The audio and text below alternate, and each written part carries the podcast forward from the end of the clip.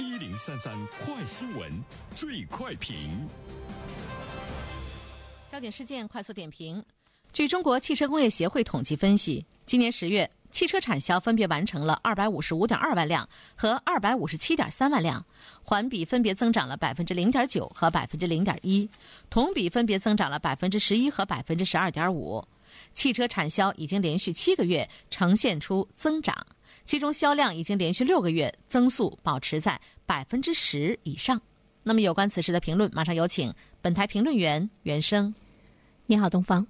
今年呢，我们特别关注到呢各个这个行业这个状态和趋势啊，因为我们要看一下呢目前经济的整体的这个状态呢是什么样的。十月份的数据出炉呢，还是给人比较大的一种鼓舞啊。比如说这个汽车，呃，汽车的这个销售呢。已经是出现了这种同比增长的这个现象，而且呢，我们也看到了在其他行业。呃，前不久我听到了一个数据，比如说我们的这个餐饮业啊，也是在今年以来首次呢同比呃呈现出正增长。无论呢，我们说它是疫情之后的一种报复性的消费也好。还是呢，说呃各项的这种促进消费的这个措施和政策所起到的这个作用，至少呢，我们看到了呃不断的这个增长之后的一种呢这个希望。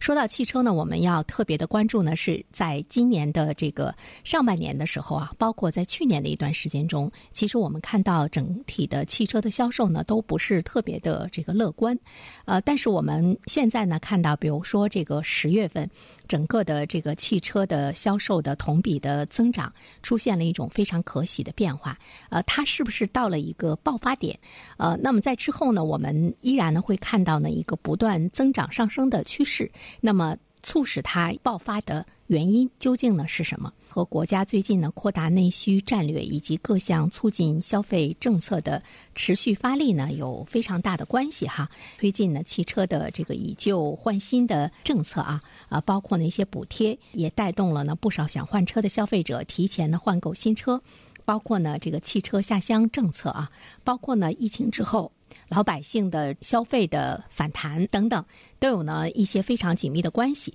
另外呢，我还看到说，呃，豪华汽车目前的需求量呢是比较旺盛，十月份。豪华车的零售销量增长了百分之三十，呃，也保持了比较强势增长的势头。那这里面呢，我们是看到了消费升级的高端换购，它的这个需求呢，仍旧呢是非常的这个旺盛。但是呢，我们还要看到一个特别值得关注的现象，我觉得它会呢带来更多的一种这个延续性哈，那就是新能源车。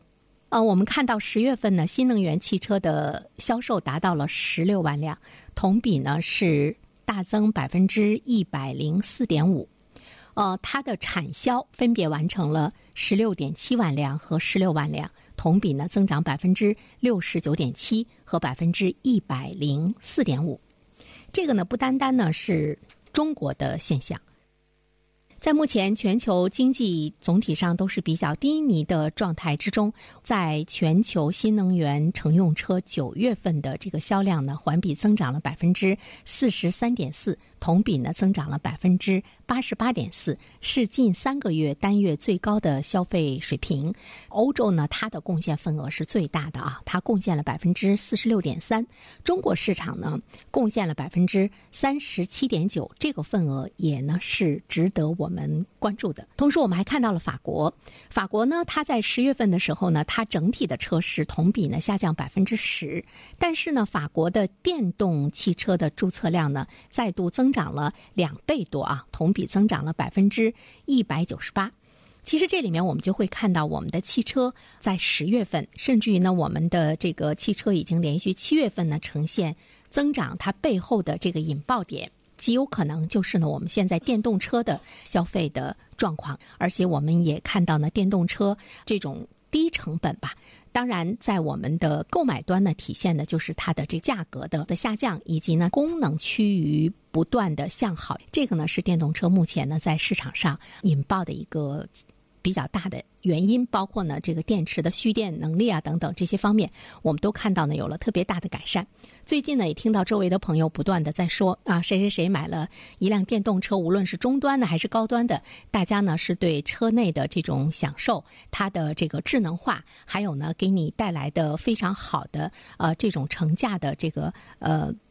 体验呃都呢是赞不绝口，所以说在这里面的话呢，其实我们要关注到的就是从全球整体的发展的状态之中，能源动力系统的变革，它的这个改革，其实呢是值得我们关注的哈。交通能源的系统，第一次的变革呢，呃，十八世纪六十年代，蒸汽机的技术诞生是为主要的这个标志啊。第二次变革呢是十九世纪七十年代，石油和内燃机。替代了煤和蒸汽机。那么，在今天，其实我们人类再一次来到了交通能源动力系统变革的十字路口。那么，这一次的变革呢，应该是以电力和动力电池替代石油和内燃机，将我们人类带入到。清洁能源的时代，所以说呢，第三次交通能源动力系统的变革，它会呢带动整个经济的腾飞。那么，中国在新能源汽车这方面的研发，包括呢我们的